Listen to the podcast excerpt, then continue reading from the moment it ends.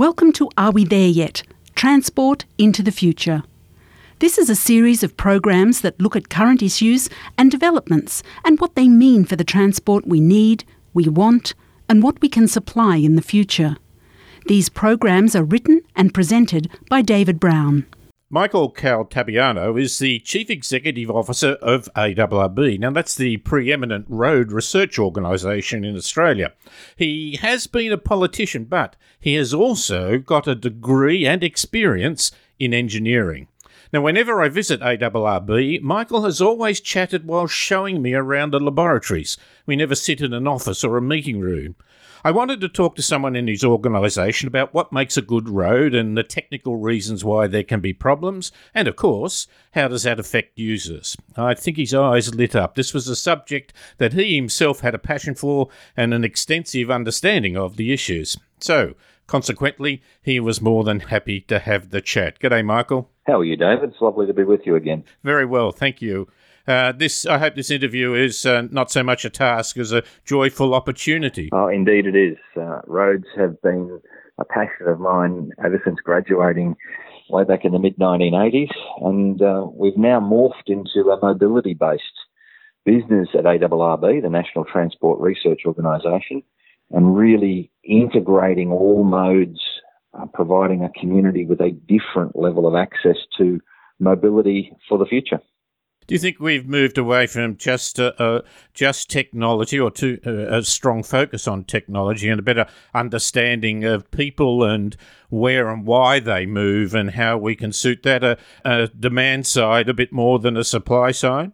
That is the direction of the future, David. I mean, behaviours, why people do what they do when they interact with a transportation system, is something that we've at ARBA very focused on. We have actually got psychologists within the business unpacking those stories and journeys, why people want to do what they want to do, so that we can enable those journeys. So as a community and as a society, we should be enabling those mobility journeys. We should be ensuring that people can get to where they want to get to in the cheapest, most efficient way possible. Quite often we just average out a perception perhaps even with big data, a lot of numbers, but we get to an average without understanding nuances?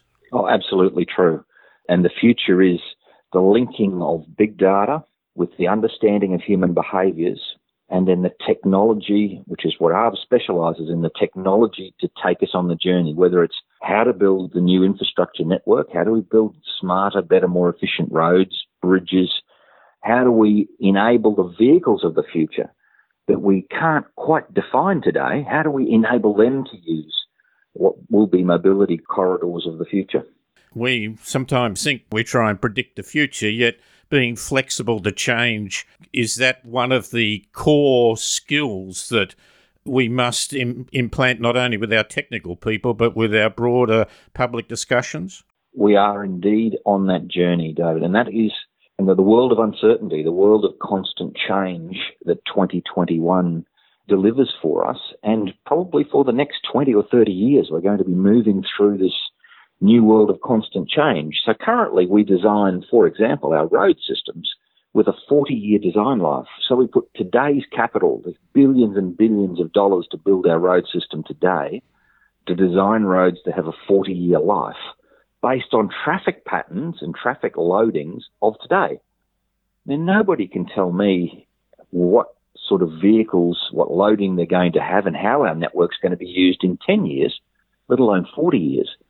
So we've got to engage in different conversations. How do we optimize the very scarce public resource of money going into our infrastructure network to build a network that is flexible, is adaptable, is able to be changed in a sustainable way to cope with future journeys. That's the great challenge that engineers in the infrastructure sector are grappling with today. Can I go back with a little bit of history of roads? If I was to think of the pub test, I would think that a road in one spot carries a weight, therefore, to make it as solid as possible or to be the way to go. I think the Romans had roads, or many roads, of large stone blocks. How did that work? Well, it's it's interesting, isn't it? When roads traditionally, through till about the 1950s, were designed on the basis of an empirical knowledge set. And that means that well, we've observed behaviours under the loads that are using the roads, and back to the Romans, chariots and, and old steel wheels and timber wheels. So therefore, they designed a pattern of stones to cope with the loads that were being imparted on the road. And that same empirical philosophy carried all the way through to the 1950s. And In the 1950s, we said, well, hang on a minute. We actually do understand when a wheel traverses a pavement, what loads are imparted in that pavement, therefore what thickness we need to design to resist. And that was a move to an, a mechanistic design philosophy that occurred in the 60s and 70s. Today, the latest design philosophy that ARRB has written into the Austroads Pavement Design Guide talks about a perpetual pavement where we can design a pavement that never ever has to be dug out and replaced again. So a pavement where we only need to change the surface because what we've realized through all of our design modeling and through actual performance of roads over the last 50 years is that there, reach, there is a natural thickness. It's about 350 millimeters. That once you get to that thickness, any more material that you put in the, in the pavement's wasted. And what, what the future is all about is designing these perpetual pavements never have to be dug out and replaced because nothing annoys the community more than road closures and years of construction on existing pavements replacing them. All you need to do is just replace the surfacing. So that is what our expertise in ARRB and, and our design teams in our pavement design section can do today is design perpetual pavements, and we're doing that in a couple of states in Australia right now. The thing about the road too is that not just the vertical, how does it cope with the weight at a one particular spot, but that it should provide a smooth thing. I think the large stone blocks had differential settlements which made very solid steps which thumped particularly badly. It's that understanding of the, the length of the road as much as just the vertical dimension of it in one spot. Yeah, we talked a lot about community a, a few moments ago, David. One of the one of the things that t- the community demands of our road system is that it is smooth, it is safe, and it is fit for purpose. So they don't want a road that, um, when they drive along, is going ka-dunk, ka-dunk, ka-dunk every every four meters with cracks they don't want a road that's full of potholes that's quite dangerous, and they don't want roads without edge lines that are too narrow to cope with two vehicles.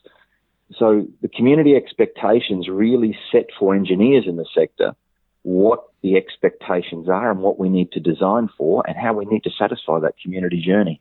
You go back really to McAdam. I mean, he changed the notion, didn't he? It later led to the foundation and putting something on top, but he was really about the foundation. Did that revolutionise road building? Yes, well, McAdam back in, in the United Kingdom a couple of hundred years ago, in fact, spilt some tar on top of a stone block pavement, and the tar seeped in between all the stone blocks. And what they found was that it actually locked, interlocked all those stone blocks into what we now know as a modern road. So they then started pouring tar over over their road systems, which became the very first bitumen or flexible pavements uh, as we know them today. There's been many, many variations since that time, but in essence, that was the first use of a bituminous based product in our road system. And bitumen, David, is this wonderful product. It's it's a viscoelastic product, and what that means in everyday language is that at high temperatures it acts like a liquid. So at 200 degrees, when you mix it in an asphalt plant and place it, it's it's it's quite a liquid product. And then at normal operating temperatures, you know, zero to 40 or 50 degrees, it acts like a solid. So it's a really interesting engineering product that's used extensively all over the world. In fact, 97% of all roads in Australia are bituminous road systems, so asphalts or, or spray seals across the Australian road network.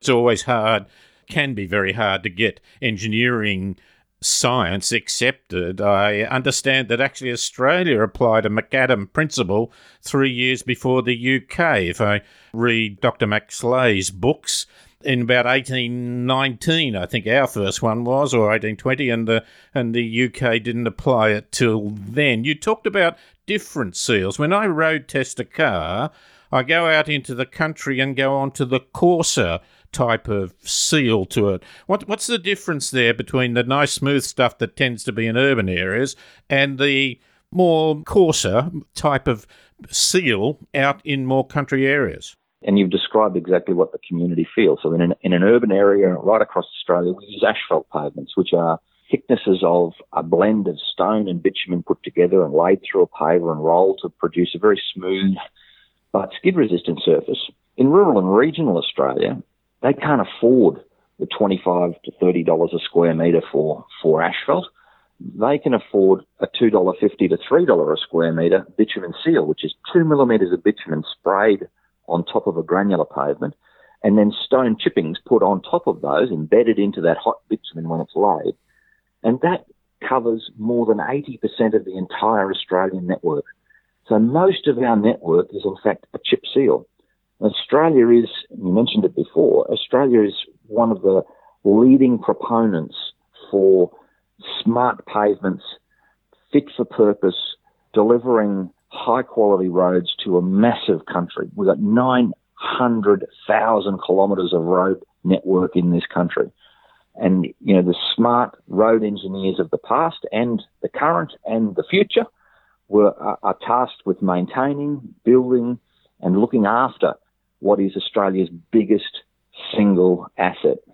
Do we put down concrete much now? Is that a structure that we use much before? Because there used to be a bit like uh, only over longer distances, the Roman blocks. There was a used to be a bit of differential settlements. I think sometimes is concrete still a major part of our roads? No, concrete is not used extensively in Australia. In fact, New South Wales is almost the only state. There are little bits of projects happening in South Australia and a little bit of historical concrete in Victoria, but New South Wales is the only state that's laying concrete roads at the moment. And the rest of the country, in fact, the rest of the world has moved away from concrete pavements because they have a defined end of life. I talked before about perpetual pavements. Concrete pavements are not perpetual pavements and they cannot be enabled to be smart pavements. The future is all about how do we enable the surfacing of a road to talk to a car? How do we change the way in which we manufacture that surfacing to emit signals, to have nanoparticles embedded, to change the white line structures? Once you have a concrete pavement, you can't change the surfacing. So they're not enabled for the future. Could that be something like guided busways or things that uh, you, we might embed in the roads, something that has a new meaning, has a new uh, function? Well, that's what a flexible pavement does, and flexible both in structure and in nature of its use is is the, the trend globally and has been for the last 30 years globally to enable the future engineering workforce in the infrastructure world and the psychologists who are understanding what people need in the infrastructure world to allow those changes to occur. And we're already seeing them now where we have solar panels built into our road system, where we have charging lanes, where we're embedding the charging of future electric vehicles through induction in dedicated lanes. All of that research is going on right now globally, and we will see that emerge in the next 10 years in Australia. And we don't have to change the substructure for that. We just merely have to put the icing on the cake, the different icing on the cake? That's right. And you can do that with a flexible pavement, and you, you can't do that with a rigid pavement or a concrete pavement. Now, we've learnt from the health industry that when a problem becomes visible to all of us, then the disease has often been developing for some time. If we wait until a pothole shows up, is that too late? And what are we doing to better measure before something might become overtly visible? Yeah, well, that, that is absolutely the right question to be asking of a, of a roads engineer. As I said before, the community only see the outcomes from either good maintenance practices or poor maintenance practices. And the and potholes are a outcome from when moisture gets into a road. And moisture is the kryptonite of road systems. You've got to keep moisture out of particular granular pavements. And the way you do that is to have a, an excellent maintenance regime. So we need to understand how that road is performing, where it's cracked, where it's rutted, what the profile is, the strength of that pavement, to enable the owner, whether it be local government or state government in most instances, how they then develop a maintenance strategy, an asset management strategy to make sure that they get to those areas of failure before potholes occur. So we have the technology to do that. In fact, ARRB is the leader in the world for developing asset management tools, infrastructure measurement tools that are used extensively in Queensland, New South Wales, Victoria, Northern Territory, ACT, Western Australia, New Zealand, all consistently use ARRB tools now to enable them to develop asset management plans to stop the potholes before they occur. What would be some of those? I remember from years ago when I was more working directly in the industry that you, you had a big Toyota Land Cruiser with laser developments on there so you could measure minute variations. Was that one of the things that you developed and is it still going? Yes, it is, and we've moved to um, many new revolutions of, of those vehicles. So they're called survey vehicles, and we run survey vehicles across all states of Australia. And they've got lasers at the front and cameras at the top and GPS locators in them so that we can pick up cracking, rutting, and profile at the same time determining lane width, white line suitability, all in a single pass, all without traffic control, all at 80 to 100 kilometres an hour. And we've added to that fleet what is a world first uh, developed here in Australia, which is an iPave, an intelligent pavement assessment vehicle, which is a semi trailer that at the same time as it's picking up rutting, cracking, profile, lane width, it's actually measuring strength. So there's a series of lasers that actually measure the deflection of the rear wheel of the semi trailer, which is specially loaded as it's traversing the road, driving along the road at 80 kilometres an hour. These lasers are picking up the minute deflection in the pavement structure from that wheel and relating that to a strength of the road. Again, all done without traffic control, all, all automatically collected. And we've been doing that in Australia, first country in the world to normalise this, this way of collecting data for seven years now.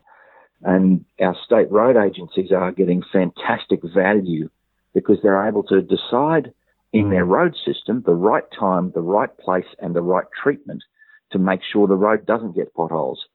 You know, Australia really is at the leading edge um, through institutions like ARRB to change the way in which we manage and maintain our very extensive road network. Prevention rather than cure stitch in time, as as we like to say within the road asset business. Are we likely also to get data from other sources? The the trucking industry has trucks that now have some that have electronic stability controls. If they're being used quite a, a, lot, then you might have a problem with the design of the road, or you might have certain difficulties. Is is there a much wider range of data uh, resources and sources? You've absolutely hit the nail on the head, David. Next generation of knowledge is not only about getting the the baseline of the one source of truth through our vehicle fleet, but is then linking with other data sources like the telematics on trucks that tell us the loading, tell us when it brakes, whether it's got its windscreen wipers on or not. Mm. So it gives us climatic data, skid resistance data, also the, the cameras in vehicles.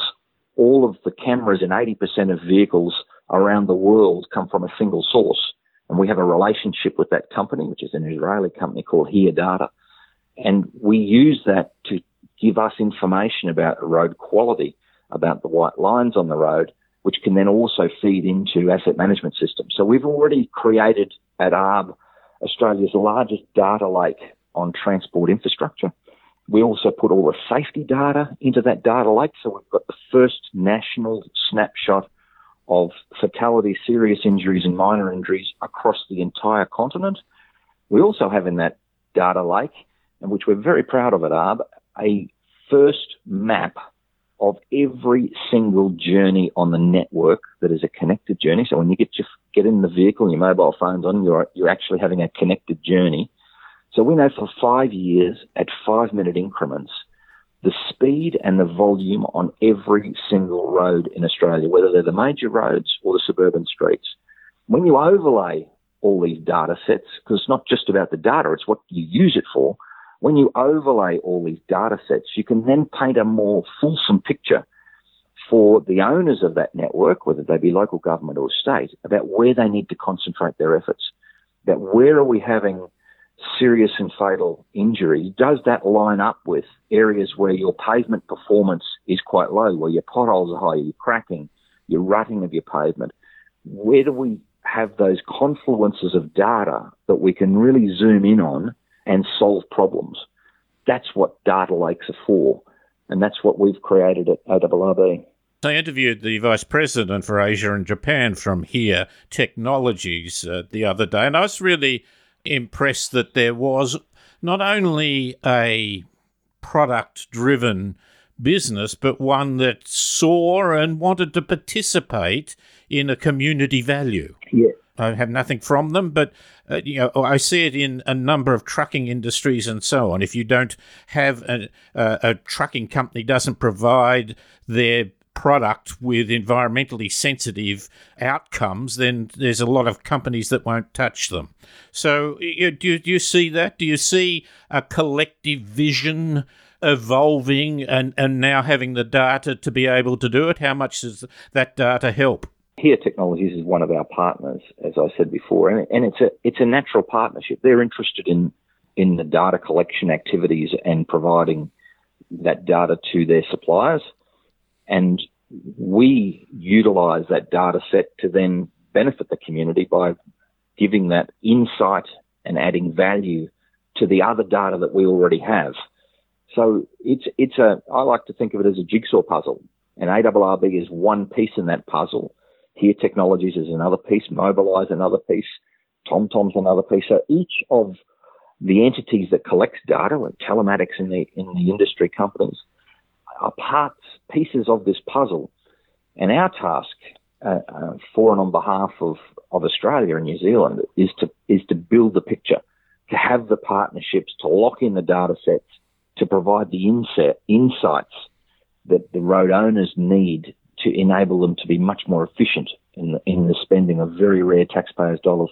There was a TED talk the other day from a statistician and a, a data expert that said we have to be very careful that we not only have numbers, but we have the right numbers and good numbers and accurate numbers. Otherwise, we do things like artificial intelligence where we're getting quicker and quicker to go down the wrong path.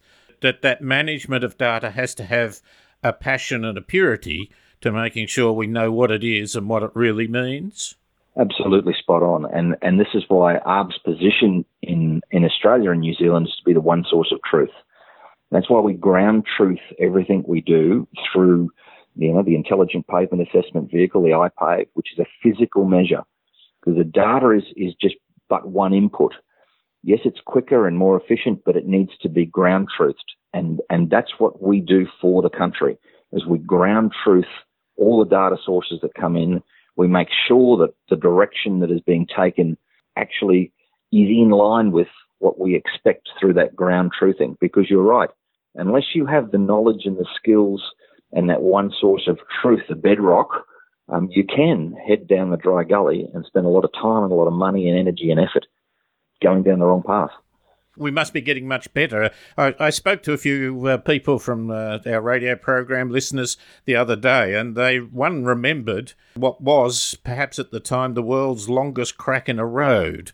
It went from the central coast, or went from Sydney up to the central coast, and that. Uh, were you ever aware of that? And uh, do we know why that occurred? And and are we very positive it won't occur again? I am actually, um, and and I um, in my previous life as Chief Executive Officer of the Australian Asphalt Pavement Association, worked with RMS as it was in New South Wales before it merged with Transport for New South Wales to develop solutions. The reason it occurred was because the sub base concrete layer was laid offset from the top layer. So the cracks in the bottom layer reflected straight through the top layer of concrete. And it was known colloquially in New South Wales as the longest crack in the world. That pavement's now been fixed. It was rubblized using American technology. It was brought into Australia by a Sydney based company, which did a great job in bringing that technology and utilizing that technology. And the road now has a concrete subbase and a flexible surfacing. So the flexible pavement layer, which will be enabled for technology in the future, has now replaced the longest crack in the world. You mentioned that we brought in some American experience. You're saying that you're world leading in many ways. Is the world interested in perhaps using what we do. Australia developed a great coordinated traffic signal, light signal system and sold around the world. Can we do similar things with road maintenance and building and, and infrastructure? We already are, David. So ARRB, ARRB is, as the National Transport Research Organisation here in Australia, one of seven global partners. We have partnerships with TRL in the United Kingdom, with our equivalent in Germany and France, Sweden, the United States, and China. And, and we are part of the global infrastructure community. Our staff sit on um, World Road Congress committees, groups that determine world infrastructure standards. And two of our staff actually sit on standards committee setting the future for connected and automated vehicles. So how does how does a connected and automated vehicle talk to infrastructure? How does it talk to other vehicles? ARRB staff are sitting in those committees making uh, our contribution on behalf of Australia, how those world standards are going to be adopted. So what goes into future vehicles is being determined right now by these committees, and we have Australians, staff members of ARRB sitting in those groups making those decisions. So we are connected globally. So when we're trying to solve problems, we don't just look internally, we actually look outside our own backyard and say, well, has this been done before? Where is it really efficiently done? What experience can we bring to bear to solve problems here? And that's a great example at that north coast of New South Wales road that has failed. We worked with industry to bring the best to bear and brought that piece of equipment into Australia and solved the problem. Do you think people will use that piece of equipment, well, copy it, and, and use it overseas? Do you think that will happen? It is the global standard for dealing with concrete pavements um, to rubblise and or crack and seat. Um, what we'll find in Australia is that the marketplace will massively increase now because our concrete pavements are at end of life. They're 30 and 40 and 50 years old. So across New South Wales, um, the Gold Coast motorway in Queensland, um, some sections of motorways um, in the Hume in Victoria are all at end of life. So these devices will will be more present in Australia, solving our problems. Mm. And no doubt, with the Australian engineering um, excellence that we have, we will modify, we will change, we will adapt, and make them smarter, better, and more efficient to solve our problems. Just finally, we have been through a time, perhaps still at in many ways, where science and the scientific method is often vilified by some areas of the media and political pundits. Has that made your task harder? Is that one of the hurdles we have to jump? To be honest, I have found our elected members the most engaged I have ever seen them right across the board, local, state, and federal, and engaged with a mind and a focus for the future. I think our elected members are asking all of the right questions at the moment and challenging both industry, the research community, and the public sector how is our infrastructure going to be used? Who is going to be used it? How is it going to be paid for? How do we build ourselves a mobility future that is accessible to all, that's affordable to all, and that industry can deliver goods and services smarter, better, and more efficiently? So I have found universally that our elected members are, in fact, in touch with all of those issues and regularly asking those questions and driving different outcomes some time ago, but before your time, and that there, were, there was a thought that ARRB was good but a bit slow. Is is speed? Are we having to develop these things quicker? Uh, we definitely are, and um, and the journey that um, ARRB has been on over the last four years has lifted the pace of change, has made change central to our being um, as an organisation. We've reconnected globally, as I said before, and we are now offering solutions to our shareholding members, we're owned by the local governments and state governments and Commonwealth of Australia and New Zealand. Um, we're offering solutions, intellect, insight um, to how people solve problems for the future, and we're able to do that every single day of the week now. So things are moving really quickly. Change is the norm and the constant, and our organisation has adapted to that environment and now doing some tremendous work right across the country. Michael, thank you for your time and your passion and your understanding and your way of explaining the ideas of the complexity yet the achievable things that are behind our road building. Thanks again for your time. Absolute pleasure, David. Look forward to our next um, conversation. And that's Michael Caltabiano, the Chief Executive Officer of ARRB, the road research organisation, well accepted part of the Australian system. Are we there yet? Transport into the Future is produced by Driven Media. Driven Media specialise in communicating technical and scientific information to professionals and the public, and also facilitates planning and behaviour change in groups and organisations. You can send comments or suggestions to feedback at drivenmedia.com.au. All the participants have agreed to the recording and distributing of their comments.